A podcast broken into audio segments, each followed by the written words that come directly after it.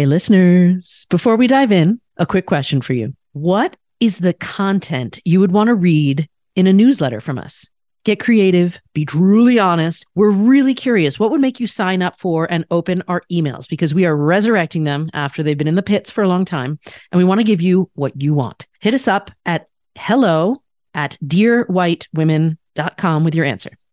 All right, now on to this episode.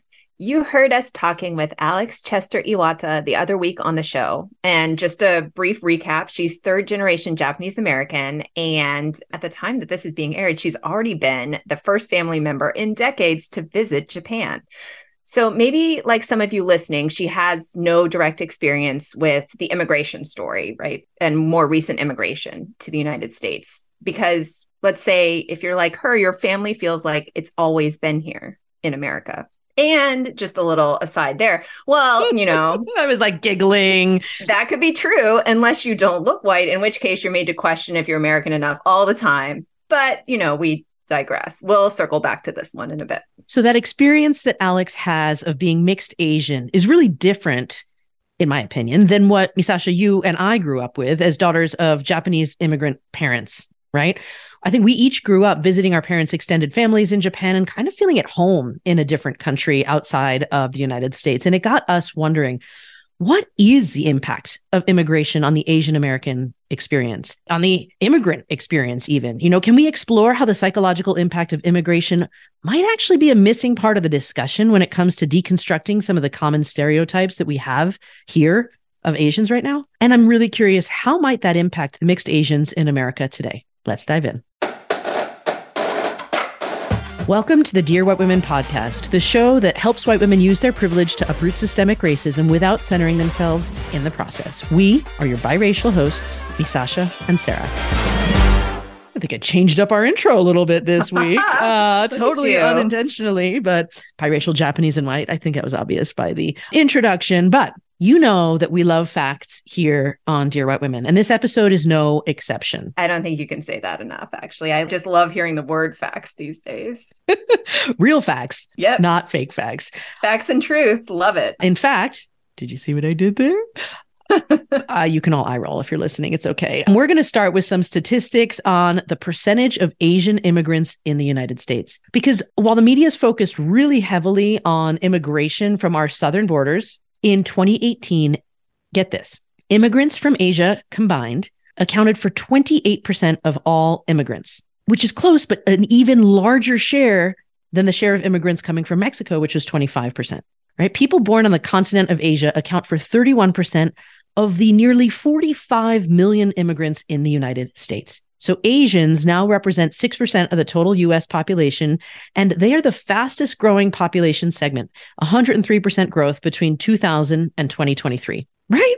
This is not being covered in the mainstream media. And I think this is an important point here. According to the Center for Migration Studies, there are over 1.7 million undocumented immigrants from Asia and the Pacific Islands, which is 17% of the total undocumented population living in the United States. So, all of the harmful rhetoric about undocumented immigration, it actually hits the Asian community really hard, and rarely do Americans know it. So, to emphasize this point, 59% of Asian Americans today are foreign born. Right. By comparison, just putting that in context, 14% of all Americans and 17% of adults were born elsewhere, but 59% of Asian Americans were born elsewhere. And a lot of this new wave of immigration is actually due to changes in immigration law. It's not something uh, like nefarious, it's just that law changed. And that happened only starting in 1965 when the Immigration and Naturalization Act, which is also known as the Hart Celler Act, was passed. 1965. Most of our parents were very alive at that stage. So it was not that long ago, but only then did that get rid of quota systems and replace them with category based policies that prioritize things like family reunification, skilled labor, refugees. And that's what finally allowed more Asian folks into the United States. Yeah, when you said 1965, actually, I think that's the year that my dad came to the US. So not through Hart Celler. But yeah, it is, right? I don't think we can emphasize the recent nature of that enough. And, you know, in order to understand the significance of the Hart Celler Act, I think we need to do a very quick primer on Asian immigration restrictions in the United States. And I know everyone's like, yay, this is exactly what I want to talk about and hear about because more laws, the better. But it's really, really important because it's also, this isn't ancient history either, right? Because we only need to go back 150 years to start when fears about the influx of Chinese labor led to the 1882 Chinese Exclusion Act, which explicitly banned Chinese immigrants from entering the country and prevented current Chinese residents from becoming citizens. Later, because, you know, it worked really well, it was expanded to include all Asians, thereby becoming the first law in the United States to limit immigration based explicitly on ethnicity. And I think that also can't be overstated. That's a huge barrier. Right, because you were letting immigrants in from other parts of the country. Those that looked Asian from Asian countries were not allowed in. And so that wasn't it, right? Then there was the Emergency Quota Act of 1921, which implemented a quota system based on nationality that, no surprise here, overwhelmingly favored Western European immigrants and barred immigrants from the vast majority of Asia and Africa. So, as you know, I mentioned my deep love of facts. If you're looking for factual support, the annual quota from this act from Europe was roughly like 350,000 people compared to just 1,261 people from Asia and 122 from Africa. That was the annual quota. I'm shocked. I know. That is shocking. I know. I know. And then in 1943, mostly because China had become an ally of the US against Japan, until China realized that there was this super racist quota act in effect. Congress re- sort of repealed all exclusion acts and provided current Asian residents a route to seek naturalization. So they did that, except the quota system and anti immigration sentiment didn't change. So you can change the laws, but you can't change the sentiment necessarily. All right, so let's fast forward 30 years forward. And now we have the civil rights movement, which was fought largely by Black Americans in this country, leading to the Civil Rights Act of 1964. And that outlawed discrimination on the basis of race, color, religion, sex, or national origin. As a result, immigration laws based on national origin came under serious review. Um, hello, as they should. Absolutely. Right. So, you know, now we're at the Hart Celler Act, which completely removed the quota system and instead created a system that relied on preferences for immigrants who were highly skilled in fields that the Department of Labor deemed understaffed or who had existing family relationships within the United States. Which, let's be clear, there weren't that many existing family relationships for Asian Americans at that point because they'd been so squeezed and limited, but they were growing.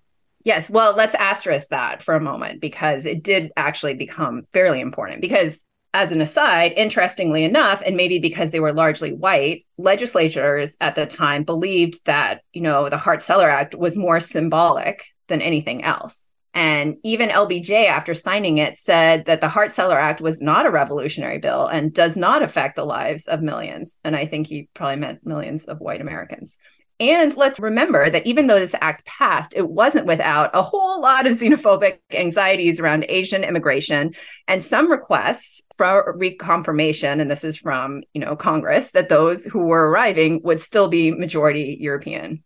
So yikes. Like that's so interesting. Again, going back to some of the policies we've seen certain presidents instill that bar people that look a certain way or from certain parts of the world that doesn't seem like it's changed all that much in certain circles. No, remember, you can change the laws. You can't necessarily change the sentiment in the same way. So, anyway, the white legislators who wanted that reassurance, they might have gotten it at the time, but the reality was really different because two things, right? The family reunification clause and that desire for skilled labor, right, led to a lot of Asian immigrants.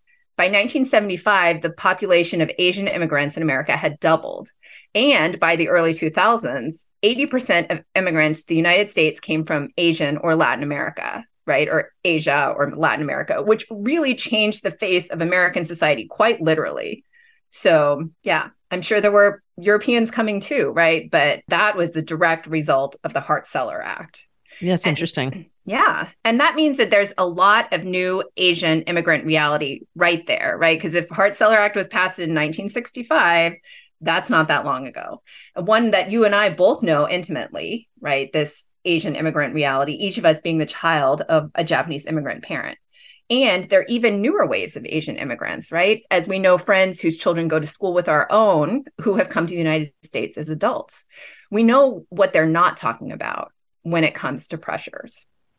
And this is so exciting for me in like an intriguing, like self potentially flagellating kind of like understanding sort of way because I'm like where are you going with this? I can't wait. No i think it'll be really interesting because i don't think people talk about the psychological pressures of being an immigrant of being the child of an immigrant. Because i don't think you imagine this scenario right? When you pick yourself up out of your country and you move to another one right? Imagine that you're leaving the US and moving to Portugal for a better life, which is something that I've heard a lot of Americans talking about lately. it's like that's an oddly specific country, but yes. It was very, it's supposed to be one of the top places for people to retire to, but don't tell anybody. anyway, you get to ask yourself when you're leaving, right? And you move to a different country, are you expecting to assimilate to this new culture, right? This idea of a melting pot. Or are you expecting some sort of multiculturalism, like a salad bowl? All the pieces exist in one place. Like you, you got to decide. Well, how much American culture are you going to keep? Right? How will your new community look at you if you roll up in? Can be a little obnoxious here, but like white sneakers with socks, and you stay really loud, like so many American travelers are when they go abroad. Like, will you start to feel like you need to assimilate a little? Maybe learn the language of your new country, adopt some of the mannerisms, change some of your attire. Like European attire is different than American attire. All of those questions, I think, are a source of stress. And it definitely leads you to do some thinking at the very least about who you are and who you want to be and what it means to be in a different environment than the one that you grew up in. So I feel like that's one thing. And then say you throw in some of this stuff that you talked about, this anti-immigrant climate, the xenophobia, which is the hatred or fear of foreigners or strangers or of their politics or of their culture. And then like actual discrimination and, and hate even, right? That significantly impacts the lives of immigrants. So I took something from the American Psychological Association because they noted that many immigrants are discriminated against in employment, their neighborhoods, service agencies, and schools. And the reasons of this include your immigration status, your skin color, your language, your income, and your education levels. Right? It makes me really think about those awful times you hear stories of about Americans like mocking other people for their accents. Where when I hear that or see that, I see like, are you not understanding that these people who are speaking accented but otherwise pretty fluent English, like they're speaking two languages fluently. How many languages does a typical American speak? Not two. Right. Or when you hear conversations we've had about what you talked about before, these false narratives of immigrants stealing people's jobs. You know, I, you wrote about this in a chapter of our book, Dear White Women, Let's Get Uncomfortable Talking About Racism. And you quoted a Scientific American study that points out that Oftentimes, immigrants are doing the work that native born Americans don't want to do farming, construction, business services. And this misperception, this harsh judgment, and this hatred of immigration for whatever storyline you're concocting to make up a reason why you don't like it, it has got to stop. And I think we open this whole conversation saying that some people feel like they're not understanding the immigrant experience because it's so far removed. But unless you're of Native American descent, which I think we all sort of toss this story out, but you need to really think about it. Everybody here came to this country courtesy of immigration and colonization. You just happen to be born here at this time. So I think it's really important to question whether you want to be a hypocrite or not. All right, sorry, maybe that came on a little bit strong. No, I love it. But I think to take a step back, if you're the child of immigrants, as we were, I feel like you grow up in a house with more stress than white, locally born Americans, right? You have to put up walls against hatred. You have to decide how you're going to bridge the divide between your native culture and the one we have here in America. And unless you've decided to become a citizen, generally speaking, you would basically just have a green card. You can't vote. So you can't even have a say in the systems that are impacting you and your family. So you're kind of helpless, right? Yeah. With all of this extra stress. Yeah, I think this is such a powerful conversation because I, I do not think, and maybe this is the theme of our whole arc right now, that these conversations are being had, right, in a lot of rooms when we specifically talk about the recent immigrant experience in this country. Right. Because I mean, I think it was only recently because we started doing some of this work. It was actually after the Atlanta shootings, and we started really talking about what our Asian identities mean to us. And, you know, for those who've listened, I've gone through this whole arc of exploration and self identity since that time. And I asked my mom, like, do you consider yourself Asian American? And she kind of looked at me. She's like, I was born in Japan. Like I am Japanese. And yes, I have an American citizenship now, but I never thought of myself as Asian American. And, and we don't have these conversations. I don't ask my mom, like, what was the immigrant pressure like? Right. It's not a conversation that is had. You get your put your head down and you do the work, you just get through. Right. Yeah.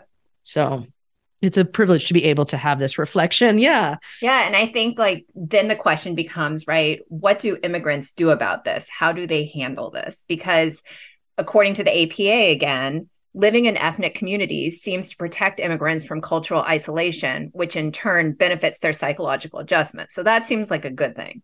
However, the APA notes pressure to assimilate may be strong outside their ethnic group and lead to discrimination and its negative consequences. And I think we've heard a lot of stories about this. The APA also notes that new immigrants of color who settle in predominantly minority neighborhoods often have virtually no direct, regular, and intimate contact with middle class white Americans. This in turn affects their opportunities to hear and use English, the quality of schools their children attend, and their access to desirable jobs. That is mind blowing to think about it from that perspective, right? Where did you choose to live? That can affect the language that you then potentially get mocked for not being able to use, but you're trying to protect your identity. Well, and sometimes it's not even a choice, right? Like, where are you able to live? Right. Well, I mean, I think in until the mid 1900s, like there were very clear places that you could and could not live if you were not white, right? So I feel like this conversation about where you choose to settle is really important, right? Do you choose to settle within your community, which insulates you, or without your community, which makes you even more of a target for your differences, but you're trying to assimilate? So thinking about inside the home, then I think it's important to note that the vast majority, like 86% of Asian immigrants five and older, say they speak a language other than English at home. Like they're carrying their native language into their homes. And then the other thing in terms of settling that you and I have talked about is food, right? On the show, we're like, we've lived in a lot of different cities around the United States, but never in one that did not have an Asian food market in it. You and I even personally know, as a child of an immigrant parent, we needed access to the foods that we grew up with. So I feel like that's great that we had the opportunity to do that. But if you don't and you live without your community, for example, and you start eating foods that are outside the culture you were raised in, that aren't native to your genetic heritage almost, right? How does that impact your health and your mental health, your physical and mental health? I wonder. Yeah, great question. And then, right? Well, then what do you do for your kids? I mean, you uprooted yourself from your native country for a reason. You generally want a better life. And so you want better for your children. I mean, you want that at the best of times. I want what's best for my kids having not immigrated, right? But if you made your life more challenging by relocating, I feel like you'd really, really want to make sure your kids are getting the best. So I feel like that's another layer of pressure right there. Not so much some inherent like Asianness, as the model minority myth might have you believe, but because of the immigration pressure. If you want to learn more about that, we did do a whole episode, episode 114, on deconstructing the model minority myth. So go check that out if you haven't already heard that. But I feel like that one is especially important to listen to if you are from a family of, or if you are yourself, people in this newer wave of Asian immigrants, like this post Hart-Celler Act after the civil rights struggle led by Black Americans in this country, because interrogating the model minority myth is key to the all of us or none of us piece that you and I keep talking about on this podcast. That is one of the things that remains a barrier to the all of us there. So you got to understand that. Okay, so I think that this is such a, a great foundation and let's layer on one more piece because we talked about it at the start of the podcast. What if you're not just the child of an Asian immigrant or two Asian immigrants, right? But you're a biracial or multiracial child of one Asian immigrant and someone else whose immigration story is very different, right? Maybe comes generations prior. If you are this kid, and you know, I think we both speak from experience here, you have to navigate these pressures all those pressures that we just talked about these competing dynamics even you know really questioning how you internalize things like the model minority myth. Because your own home is bridging cultures constantly negotiating questioning choosing priorities and refinding what it means to be part of that particular family and how your family's immigration story plays out there messy parts and all. And then if that wasn't enough what if no one is talking about this part with you because you're quote, not Asian enough, super heavy air quotes, or your immigration history isn't as easily defined when it's only one parent who's an immigrant, or your other parent may not want to discuss this. or you feel an internalized pressure to choose one race or the other, sometimes intentionally and sometimes by default. You know, I, I think there are a lot of questions that we just threw out there that I don't think I've ever heard discussed, like besides in groups of mixed race individuals. Of you and I on text chains. Small groups of mixed race individuals. But, you know, I think just to throw a little asterisk here, too, as we talked about on several podcast episodes now, it's not like this, you know, happened so many years ago and is a generations upon generations phenomenon because this whole mixed Asian concept is new, right? Interracial marriages were not legally permissible on a federal level until Loving, the Loving case, Loving v. Virginia in 1967, which was just a few years before either of our parents got married.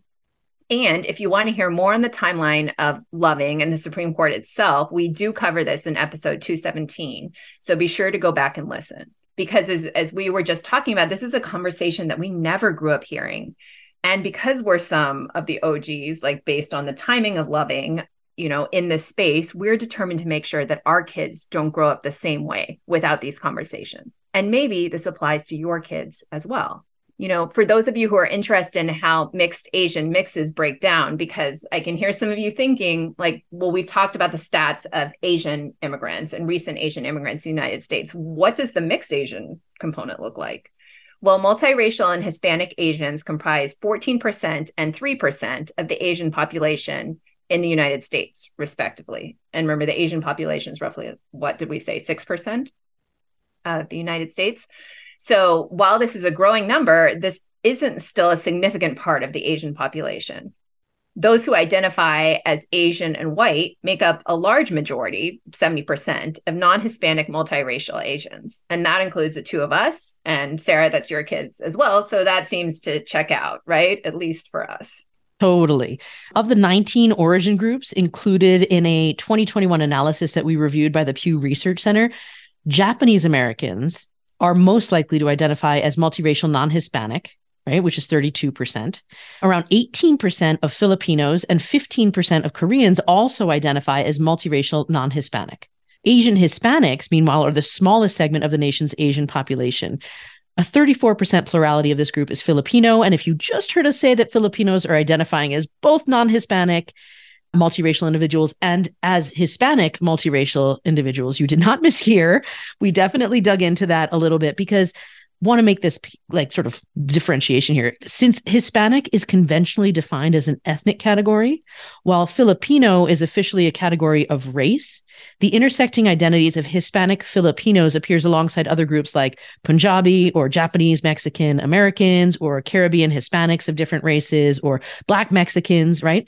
These are all examples of what's called ethno racialization. And that's another layer of complexity when we consider both the Asian and mixed Asian experiences in the United States. So, new vocabulary word for today ethno racialization. So important.